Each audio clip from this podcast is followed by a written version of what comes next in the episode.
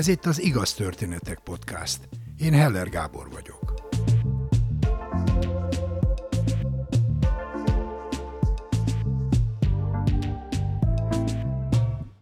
Kívülállóknak a kreatív emberek, művészek élete csupa öröm, mert hiszen milyen jó is nekik. Abból élnek, amit szeretnek csinálni, nem?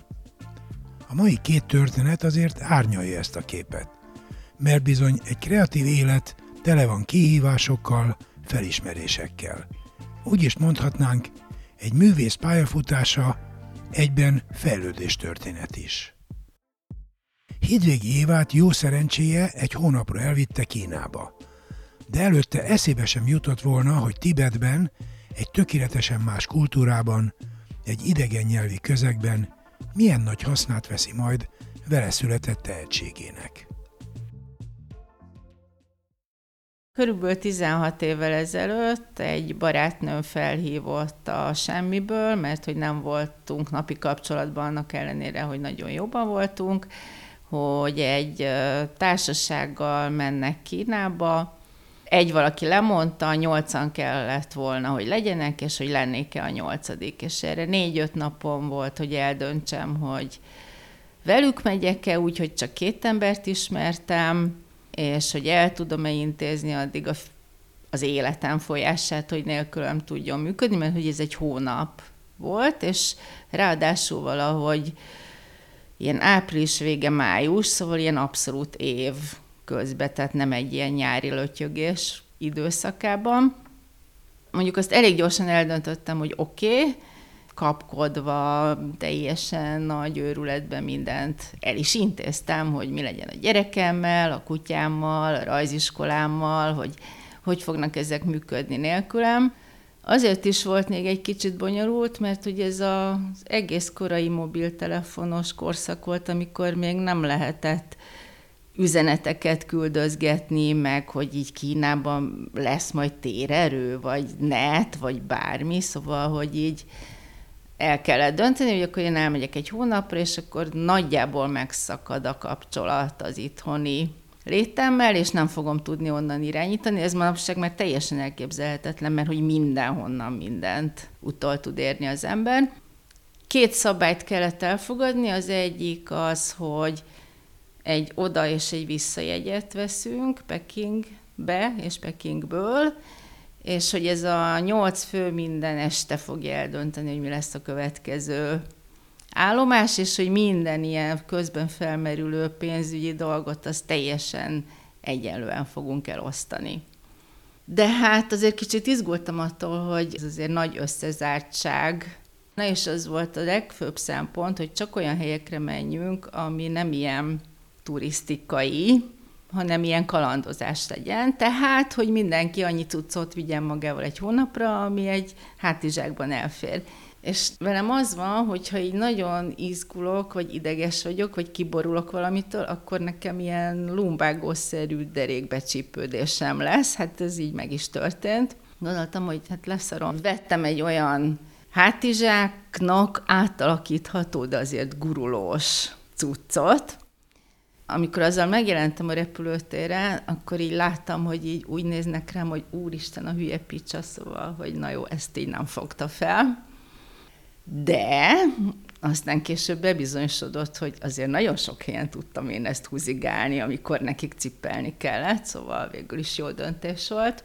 Összesen nyolcan voltunk, három fiú és öt lány, egy cukrász, egy borász, egy építész, egy közgazdász, egy kommunikációs igazgató nő, ő volt a barátnőm, és volt egy grafikus, Hát én pedig úgy keveredtem ebbe bele, hogy az iparművészeti főiskolán végeztem, ruhatervezőként, bőr ruhatervezőként, és aztán én mindenfélét csináltam az életemben, aminek kapcsán nagyon sokféle embert megismertem, és akkor éppen divatszerkesztőként dolgoztam egy női magazinnál, plusz éppen elkezdtem ezt a rajziskolát csinálni, amit azt mai napig csinálok, csak akkor az még kialakulóba volt, hogy hát kellene valami mást is csinálni.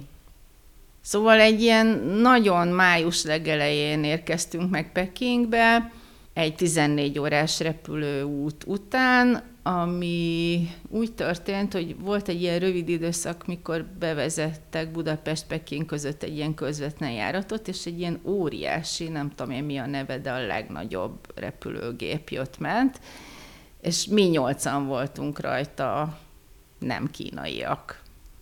Úgy érkeztünk meg, hogy ilyen hajnal volt. És a legdöbbenetesebb számomra az volt, hogy így minden sárga volt, és így alig lehetett látni, mert mint hogy nem az emberek voltak sárgák, hanem a levegő. Olyan sárga smog volt, hogy én még olyat életemben nem láttam. Egyetlen egy biztos pont volt, hogy megérkezünk Pekingbe, és ott egy szállást foglaltunk. Egy-két napot töltöttünk Pekingbe, hiszen az volt a terv, hogy ide úgyis vissza kell jönni, mert hogy innen megy vissza majd a repülőnk kitaláltuk a következő állomást, és aztán ez, hogyha nem olyan terület volt, ahol több napot kellett eltölteni, akkor mindig este beszéltük meg, hogy mi lesz a következő. És Kínán belül utaztunk busszal, ilyen helyi, nagyon furcsa repülőjáratokkal, vonattal mentünk Sánkhájba, ami egy őrületes nagy élmény volt, mert hogy ez ilyen egysinen lebegő, szuper őrület volt, ahová nem lehetett felszállni cipőbe, hanem mindenki kapott egy fehér papucsot és fehér kesztyűt, és azzal lehetett felszállni a vonatra. Egyébként ez volt az egyetlen ilyen luxus dolog, amit így ki akartunk próbálni, mert hogy akkor ez nagyon nagy újdonság volt. De hát ezen kívül minden ilyen őrületes, döcögős helyi közlekedéssel mentünk ide-oda. Nagyon érdekes helyeken jártunk, de a, a legizgalmasabb az az volt, egyrészt döntésben is, hogy elérkezett egy olyan pont, amikor meg kellett szavazni azt, hogy lemenjünk valahová Dél-Kínába valami őrületes homokos tengerpartra heverészni, vagy menjünk el Tibetbe, és nagyon meglepő módon a társaság százszerzelékosan megszavazta a Tibetet, pedig hát voltak ott így kemény dolgok, és nem mindenki volt hozzászokva ehhez a fajta kínlódáshoz, amit ez a ötletszerű és nem mindig a legkiszámíthatóbb utazási módszer okozott. Az nehezítette még ezt az utazást, gondolom ez azóta már nyilván változhatott, hogy semmiféle európai betűre emlékeztető írásjelekkel sem volt kiírva soha semmi. Tehát, hogy csak kínai írásjelek voltak mindenhol. Ennek ellenére mindenki vállalta azt, hogy jó, akkor fokozzuk az élvezeteket, és menjünk el Tibetbe úgy, hogy akkor vízum kellett Tibetbe, és ez nekünk nem volt. Elmentünk egy Chengdu nevű városba. Ebben a városban egy olyan szálláson laktunk, sokak szerint végre, amit egy Dán fickó üzemeltetett. Ő volt egy olyan pontja az utazásnak, hogy mivel hogy tizenakárhány éve élt Chengduba, ő jól beszélt kínaiul, és akkor ott így nagyon sok mindenre fény derült hirtelen az ő segítségével, hogy itt így hogy működnek a dolgok. Azt tanácsolt, hogy hát vagy veszünk elég drágán repülőjegyet Tibetbe, és akkor két eset lehetséges, hogy azt mondják, hogy nem szállhat le a gép, és annyi volt a repülőjegyünknek, mert visszafordul, mert éppen olyan kedük van, hogy nem engedik leszállni. Vagy ő tud egy fickót, akinek van egy barkasz kis busza, amit valami munkálatokra használ, de kicsit át tudja alakítani, hogy legyen benne elég ülőhely, és akkor ő vele megbeszél, hogy elvisz minket. És akkor hát ezt választottuk nyilván, és meg is jelent másnap reggel ez a fickó, akit Csennek hívtak, de rögtön kiderült, hogy ő így semmilyen más nyelven nem beszél, sőt, ugye a kínainak is csak azt a dialektusát, amit mondta, hogy őt nem fogják érteni Tibetbe, és ő sem. De ez igazából tök mindegy volt, mint az majd a továbbiakban kiderült, mert hogy még a Dánnal tudod beszélni.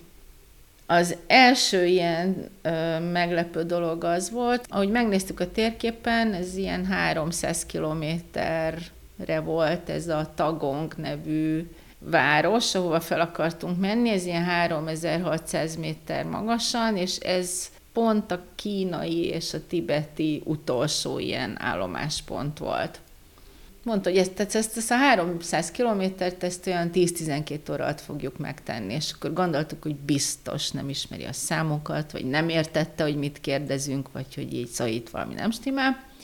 Olyan utakon mentünk, ami volt, hogy három órán keresztül álltunk, mert egy óriási szikla volt a, az útra lezuhanva, szóval, hogy ez egy annyira vad környék, hogy, hogy szerintem a természet az öt perc alatt visszaveszi a, azt, ami neki járt. Hiába építenek, és hetente próbálnak meg ott valamit változtatni, de hogy ilyen nagyon elementális vidék volt. Az az utazás, az iszonyú érdekes volt olyan szempontból is, hogy gyakorlatilag elindultunk 30 fokból, és ez alatt a 10 négy-öt óra alatt a négy évszakon így végig mentünk, és mire felértünk tagongba, hát hó volt. Ezt például senki nem mondta, úgyhogy rajtam életemben nem volt még tíz darab válpántos póló egyszerre. Egy hetet szántunk erre a tibeti kalandra, és tehát egy hétig voltunk együtt ezzel a Csen nevű fickóval. Ez a Csen eléggé meghatározhatatlan korú, de mondjuk olyan 45 körüli családos pasi volt, aki ott hagyta Csengduban az ő munkáját és a, a családját azért, hogy minket elvigyen. Nyilván ez neki megérte, hogy megmondta, hogy mennyit kér érte. És addig, amíg el nem indultunk, addig ez olyan teljesen reálisnak tűnt, hogy mi majd egy hetet eltöltünk vele. És még az utazás közben sem volt olyan nagyon meglepő, hogy így ő nem szólal meg, és semmire nem reagál, mert gondoltuk, hogy hát így koncentrál. Az első eltöltött nap és éjszakai rémálmok után így egészen konkrétan ki kellett találni, hogy hogy fogunk még egy hetet eltölteni Csennel, aki egyrészt egy falusi ember volt, másrészt semmilyen nyelven nem beszélt, sőt már azokkal sem tudott beszélni, akiknek a területén éppen már mászkáltunk. Valahogy minimálisan, hogy éhesek vagyunk, vagy szeretnénk megállni, vagy hogy lehetőleg ne végig ilyen tömegszálláson aludjunk, mert hogy az így kibírhatatlan. Szóval, hogy valami alapvető dolgokat muszáj volt vele megértetni, és mivel, hogy ez sehogyan sem sikerült, gyakorlatilag így a véletlen kényszeréből kitalálódott az, hogy akkor lerajzolom, hát ha akkor megérti. És akkor valahogy ez úgy elkezdett működni, többiek mondták, hogy azt még rajzold le, meg azt is, meg azt, de hát azért nem mindent lehetett így sem, mert hogy egy csomó dolgot nem értett ennek ellenére. Egyre több papírt, meg cerket kellett gyűjteni, és aztán már a végén lett ebből egy ilyen kis gyűjtemény, hogy ne kelljen állandóan mindent előről lerajzolni, hanem akkor így tanulja meg, hogyha ezt rajzolom, akkor az azt jelenti, és akkor ne csak mindig mosolyogjon és bólogasson, akkor is, amikor ő azt gondolja, hogy nem, mert hogy amúgy nagyon udvarias volt. Az is nagyon vicces volt, hogy hogy napokig egyáltalán nem szólalt meg és semmiféle igazi reakciót nem lehetett látni rajta, hogy most neki valami jó, vagy rossz, vagy nem akarja csinálni. Volt ebben egy ilyen fordulópont. Olyan terepen mentünk, ahol csak ilyen bozót volt, nagyon rossz út, és mindenhol jakok voltak, és mert mindenki nagyon szeretett volna megállni, enni, inni, pisilni, és akkor rájöttünk, hogy hát ott így nem nagyon tudunk hová elvonulni, és mindenki elindult különböző irányokba. Én az egyik sráccal mentem egy irányba, mert hogy közben így dumáltunk, és aztán már annyira eltávolodtunk, hogy már nem nagyon látszott, hogy hol parkolt le a csán a kis busszal, meg hogy hol vannak a többiek, és akkor egyszer csak oda jött hozzánk úgy a pusztából egy kisfiú, aki a jakokat őrizte, és hát ez olyan volt, mint a National Geographicból egy ilyen fotó, amikor így nagyon megrendezik, hogy szóval, hogy olyan népviseletbe, és megfogta a Géza kezét, és őt így elkezdte rángatni, és akkor jó, menjünk utána. Közben így nem is gondoltunk arra, hogy most akkor mi így távolodunk, és egyszer csak eljutottunk egy ilyen gazdasághoz, ami ott így a bozótok és a dombok között az útról nem látszott egyáltalán. Az egy faház volt, de óriási, aminek az aljában volt a jakoknak a teleltető istálója, és onnan egy ilyen létre lehetett felmenni a ház közepébe, ahol hát nagyon kis ablakok voltak, mert gondolom így az időjárás viszontagságaira volt az így nagyon kitalálva, hogy hogy működjön. De egy óriási tér volt, aminek a közepén égett egy tűz, szóval ilyen konyhaszerű volt, és akkor oda így fel kellett menni a kisfiúval, aki így végig beszélt hozzánk a saját nyelvén, minden ilyen szőnyegekkel és mindenféle textilekkel volt borítva, és ahogy ott így álltunk, és megszokta a szemünk ezt a félhomályt, akkor lehetett látni, hogy ezek mögül a falra akasztott szőnyegek mögül így jönnek elő emberek, szóval, hogy ott ilyen helységek voltak, és ott így laktak. És akkor mindenki így kicsődült, nézegettek minket, mint egy ilyen ufót, Hát egy idő után az volt, hogy jó, jó, hát de mi van a többiekkel, meg vissza kéne menni, de hogy ezek nagyon erőszakosak voltak a maguk módján, és megértettük, hogy csak az egyikünk menjen vissza a többiekért, és a másikunk maradjon ott. Hát mi így megbeszéltük, hogy akkor menjen a Géza, mert ő majd gyorsabb, és én maradjak ott. És ott maradtam, eltelt egy óra, két óra, sötétedett, elképzeltem, hogy öt év múlva megtalál valami segélyszervezet, hogy ott ülök a jakok között, és így azt se tudja senki, hogy én hol az Istenbe vagyok, és nincs mobiltelefon, és, és hogy az Istenbe megyek el innen. És kellett innom azt a rettenetes büdös teát, amit ilyen zsírral fettek le, mert az volt a legnagyobb csemege, és nem csinálhattam azt, hogy nem kóstolom meg. Telt az idő, és így egyre szörnyűbb volt, és kilátástalanap, hogy így mi lesz velem itt. Így elővettem a füzetemet, ami így mindig nálam volt, és akkor lerajzoltam a kisrácot, aki odavitt. És akkor így nézték, nagyon tetszett nekik, szóval az úgy látszott. Odaültek, és végén így mindenki azt akarta, hogy rajzoljam le és egyre többen jöttek elő, ilyen fogatlan öregnénik, már így körülbelül 20 voltak, és mindenkit kellett rajzolnom, és akkor ők odaírták, hogy ők kik. De az se volt nekem először evidens, mert hát kínai vagy tibeti jelekkel, valahogy úgy megszűnt az idő, és elkezdték azt csinálni, hogy kiraktak egy ilyen családfát, hogy ki kihez tartozik, így összepárosították, hogy ki a nagymama, szóval végül is kiderült a számomra, hogy ez egy ilyen óriási, de egy család. És aztán egyszer csak egy olyan három óra múlva megérkeztek a többiek. Nem nyelt el ez a világ, de nagyon-nagyon ijesztő volt, és az volt a fantasztikus, hogy a Csen először adott valami reakciót erre a rajzolás dologra, mert hiszen ő sem tudott a tibetiekkel beszélni. Szóval ez volt az a pillanat, amikor egy ilyen új kommunikációs nyelv alakult ki közöttünk, így részben véletlenszerűen, részben így a semmiből, és nekem az volt fura, hogy én így kiskorom óta, vagy hát amióta így emlékszem, így rajzolok, voltak az életemnek olyan korszakai, amikor mondjuk nyilván az ember így kamaszkorában nem szeret beszélni, de hogy akkor is megvolt nekem ez az eszköz, mint egy ilyen menekülő csatorna, hogy én hogy fejezzem ki magam, vagy hogy vegyek részt a világban mégis, szóval nekem ez a rajzolás ez mindig megvolt.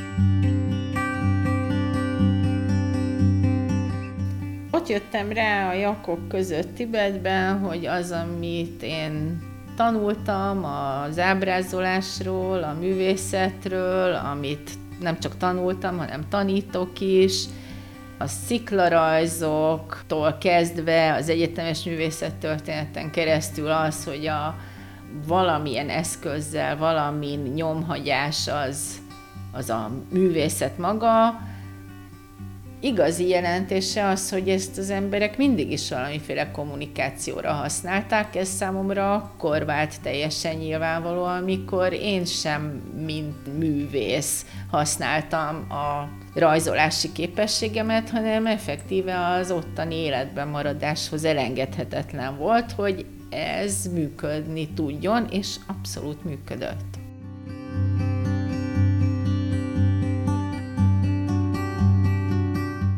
Képzőművészeti gimnázium után Hidvégi Éva elvégezte az Iparművészeti Főiskolát, majd az Iparművészeti Egyetemet.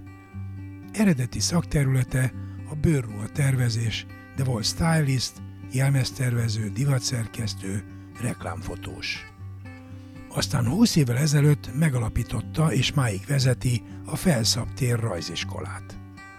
Az iskola színvonaláról sokat elmond, hogy az ott tanuló fiatalok közül akik érettségi után művészi szakokra jelentkeztek magyar vagy külföldi felsőoktatási intézménybe, tavaly 23-ból 21-et fel is vettek.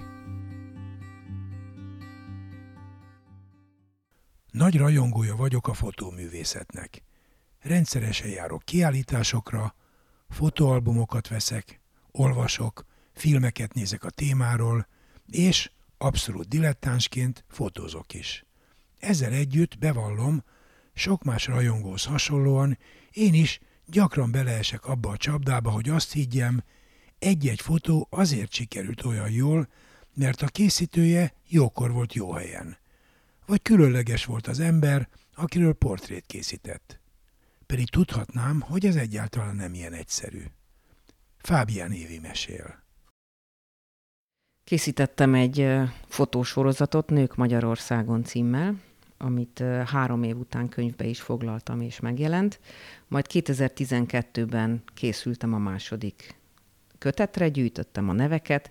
Ezt ugye úgy kell elképzelni, hogy az ember otthon ül, bújja az internetet, olvassa az újságot, beszélget barátokkal, ismerősökkel, hogy mégis kit lehetne fotózni. És Pogány Judit nekem egy visszatérő alany volt, akit nagyon szerettem volna fotózni, sőt, korábban már egy bizonyos újságtól is megkerestek, hogy fotózzam őt le, és az az igazság, hogy soha nem sikerült. Nettó négy-hat órát már telefonáltam vele, mire megbeszéltük az első fotózási időpontot, amit aztán lemondott. Akkor jött egy második időpont, akkor hozzá haza mentem volna, akkor már úton voltam, amikor Pogány Judit lemondta a a fotózást. A harmadik időpontot úgy beszéltük meg, hogy neki aznap este az Örkény Színházban volt fellépése este hétkor, és megbeszéltük, hogy én hatra megyek oda. Aznap volt egy másik fotózás Debrecenben, úgyhogy úgy kellett beosztanom az időmet, hogy időre visszaérjek Budapestre, ráadásul ugye belváros, tehát a Madács téren akkor még lehetett parkolni, tehát tudtam, hogy ott valahol meg fogok tudni állni, de hogy, hogy mégis ott legyek, ne legyek fáradt. És amikor leparkoltam a Madács téren, akkor így magam elé képzeltem, hogy akkor ez most hogy néz ki, tehát hogy én most egyáltalán hova, hova megyek. Oké, okay, hogy Örkény Színház, de jegypénztár, a iroda, vagy akármi hogyan. És akkor a jegypénztárhoz mentem oda, bemutatkoztam, és elmondták, hogy igen, igen, már, már szóltak, mehetek, a másik kapun menjek föl az irodába felmentem az irodába, ugye a lift, akárhogy is, akárhova megy az ember, a legtöbb liftben van egy tükör. És akkor az ember szembenéz önmagával, és mérlegeli, hogy na, most vajon mi lesz, sikerül. Ugye nem mondta le a fotózást, tehát hogy aznap végig izgultam, hogy jön-e a telefon, hogy lemondja-e vagy sem, de nem mondta le. Úgyhogy a tükörképemnek biztosítottam, hogy oké, okay, jó helyen vagy, minden rendben lesz. és bementem a, az irodába, ez úgy van, hogy ott van nekik egy kis büfé, és igazából az öltözők vannak, tehát nem iroda, hanem az öltözők vannak azon a, a szinten az Örkény Színházba. Ott valaki beengedett, és mutatta, hogy melyik Pogány Juditnak a, az öltözője.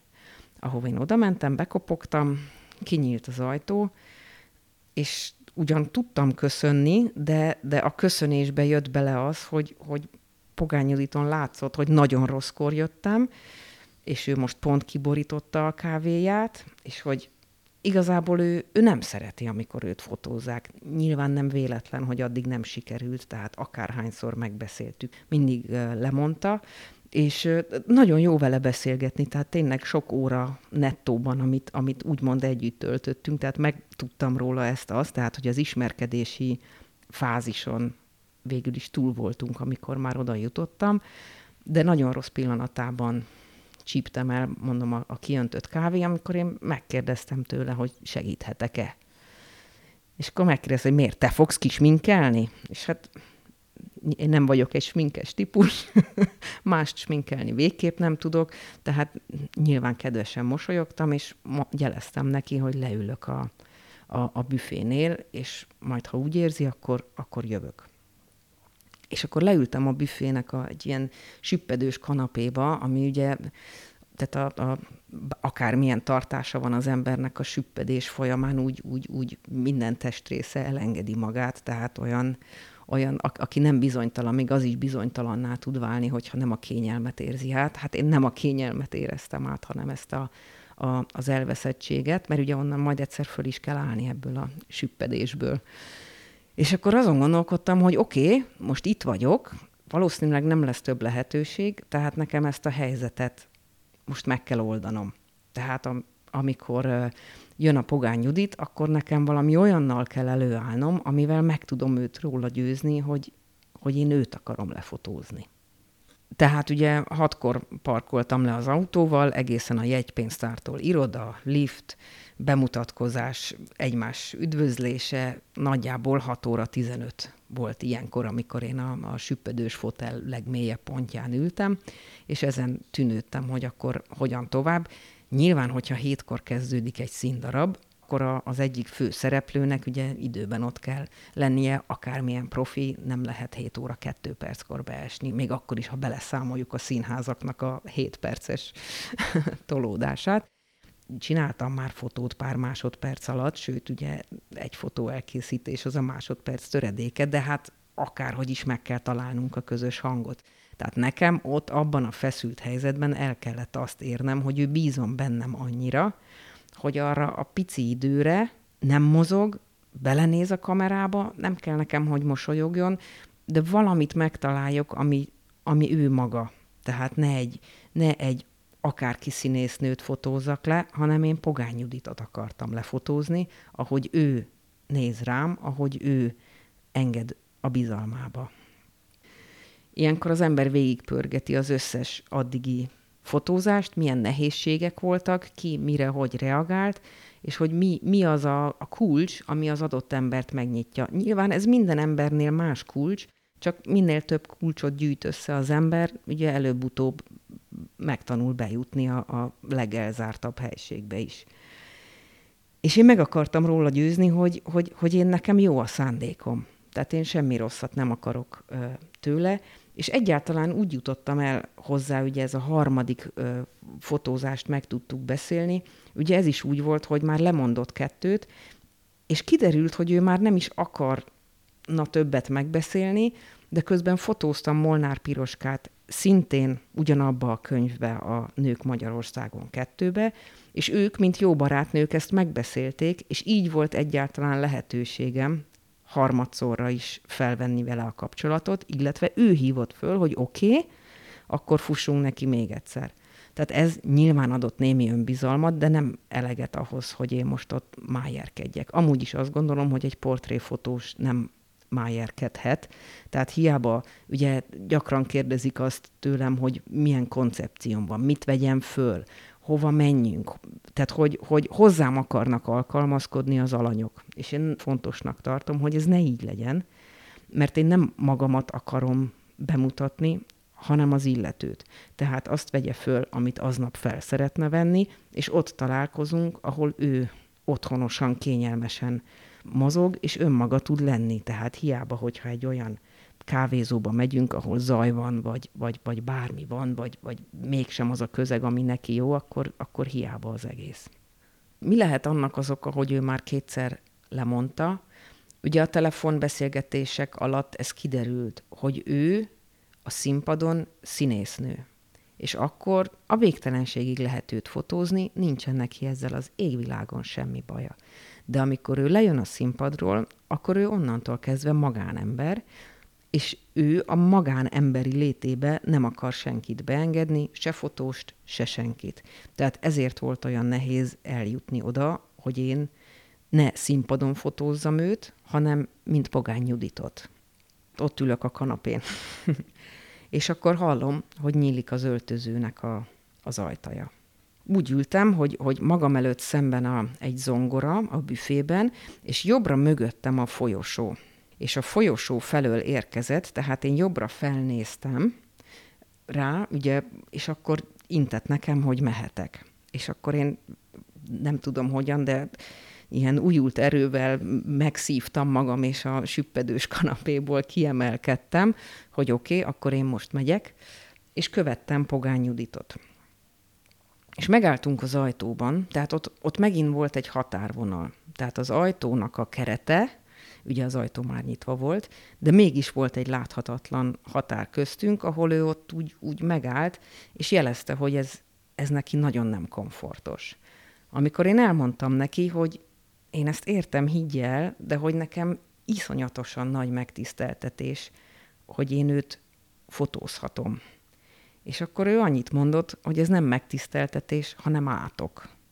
És akkor éreztem, hogy de hát mit mondhatnék én még? És akkor ennyit mondtam neki, hogy higgyel, hogy, hogy én, én nem, nem rosszat akarok, és hogy nem fog sokáig tartani.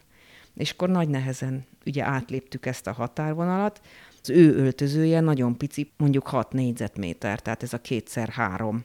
Nem tudom, hogy ez az ő külön öltözője, de azt hiszem, hogy, hogy akkor külön öltöző volt, tehát az ő dolgai voltak mindenhol. Ugye az egyik falon egy, egy tükör, a másik oldalon akasztók, fogasok, nem tudom, akármi. Ugye az egyik sarokban a kávéval leöntött szék, ami gondolom addigra már párolgott valamennyire, de ugye az óra ketyek közben, tehát már simán félhetett írunk. És akkor ugye megnéztem, hogy hol milyen fények vannak, mert én alapvetően vaku nélkül szoktam fotózni, tehát mindig akárhova megyünk, mindig az adott fényforrásokat használom. Ez esetben ez azt jelentette, hogy a Madács tér felől van egy ablak, és onnan jött be fény az öltözőbe, illetve a tükör felett volt néhány kis spot, ha jól emlékszem. És akkor én leültem a, a, az ablak elé, kinyitottam a, az ablakot is, hogy, hogy simán be tudjon jönni a fény. Nem volt már ragyogó napsütés ugye este, de, de nyári, nyár volt, tehát nem sötét volt kint. És akkor elkezdtem mondani Pogány Judit, hogy aznap ott volt egy újságtól egy fotós, de őt nem engedte be. És akkor megint nyeltem egyet, hogy igen, jártam már én is így vele, hogy, hogy újságnak akartam, és, és nem lehetett, de most akkor neki futunk. És akkor mondtam neki elsőre, hogy nyugodtan rendezgesse magát, én most csak megnézem a fényt, hogy, hogy ez így, így rendben van-e, kettőt, jó, oké, okay. és akkor jeleztem neki, hogy én, én, én készen állok. Előttem van a keze, ahogy tartja a kezét, görcsösen.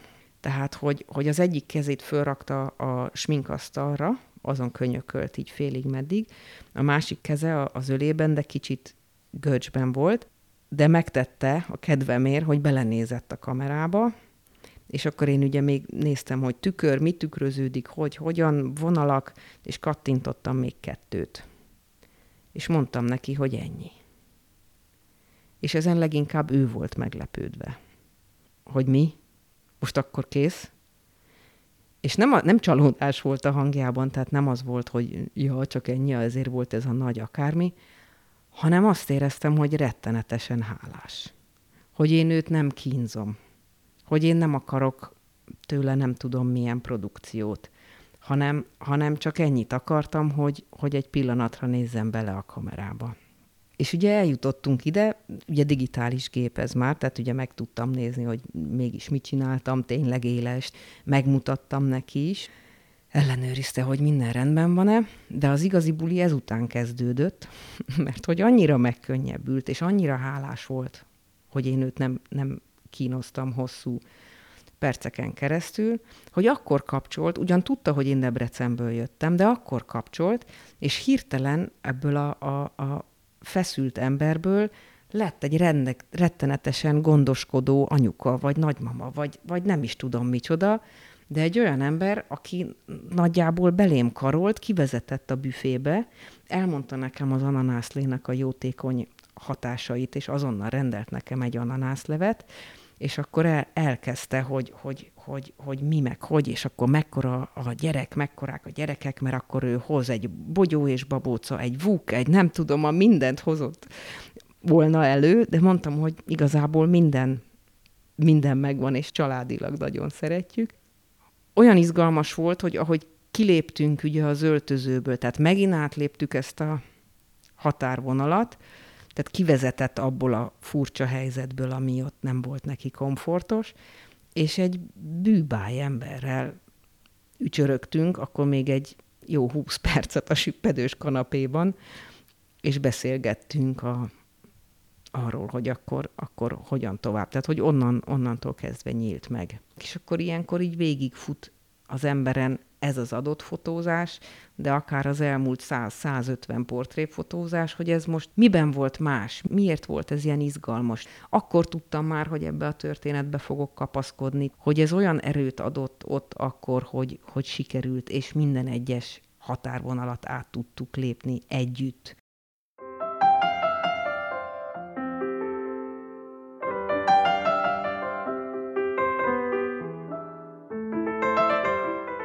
Miért nem adtam föl, és hogy újra meg újra neki kellett futni, és türelmesen, és végighallgatni, és elmondani, és harmadszor is elindulni, hogy igenis én őt nagyon szeretném lefotózni, és igazából pont ez, hogy a, a, a kanapén, hogy ott, ott érzi az ember, hogy, hogy most minden ezen múlik. Hogy én most hogy megyek oda. Hogy én most hogy szólok hozzá. Hogy én milyen, milyen ember vagyok milyen szavakat találok meg, amivel meg tudom őt győzni arról, hogy, hogy én jót akarok, és nem, nem bántani fogom a, a, a fotóval, és azt gondolom, hogy végtelenül türelmesnek kell lenni egy ilyen esetben, pláne egy olyan emberrel, akinek ez nehezére esik. És ez az, ami igazából az életem során mindig bejött, és továbbra is ezt tanítom a gyerekeimnek is, hogyha türelmed van, mindened van.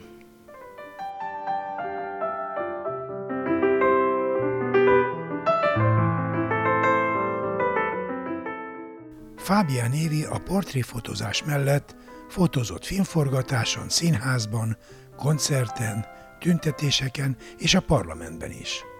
A Nők Magyarországon című sorozatának harmadik kötete tavaly jelent meg. Látogass el Évi weboldalára, és rendeld meg a könyveket közvetlenül onnan.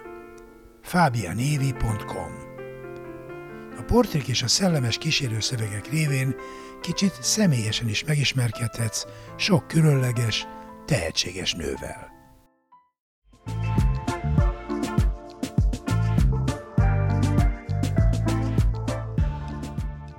Mindenkinek vannak sorsfordító, képtelen, megható vagy mulatságos történetei. Nem vagy se túl fiatal, se túl öreg ahhoz, hogy te is mesélj egy történetet nekünk.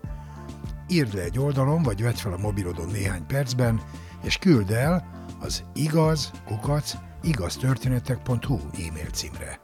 Várjuk! Kövess bennünket a Facebookon. És ha tetszik, oszd meg barátaiddal. Biztos ők is szeretni fogják. Ha nem szeretnél elszalasztani egy epizódot sem, iratkozz fel az Igaz Történetek podcastra kedvenc lejátszódban.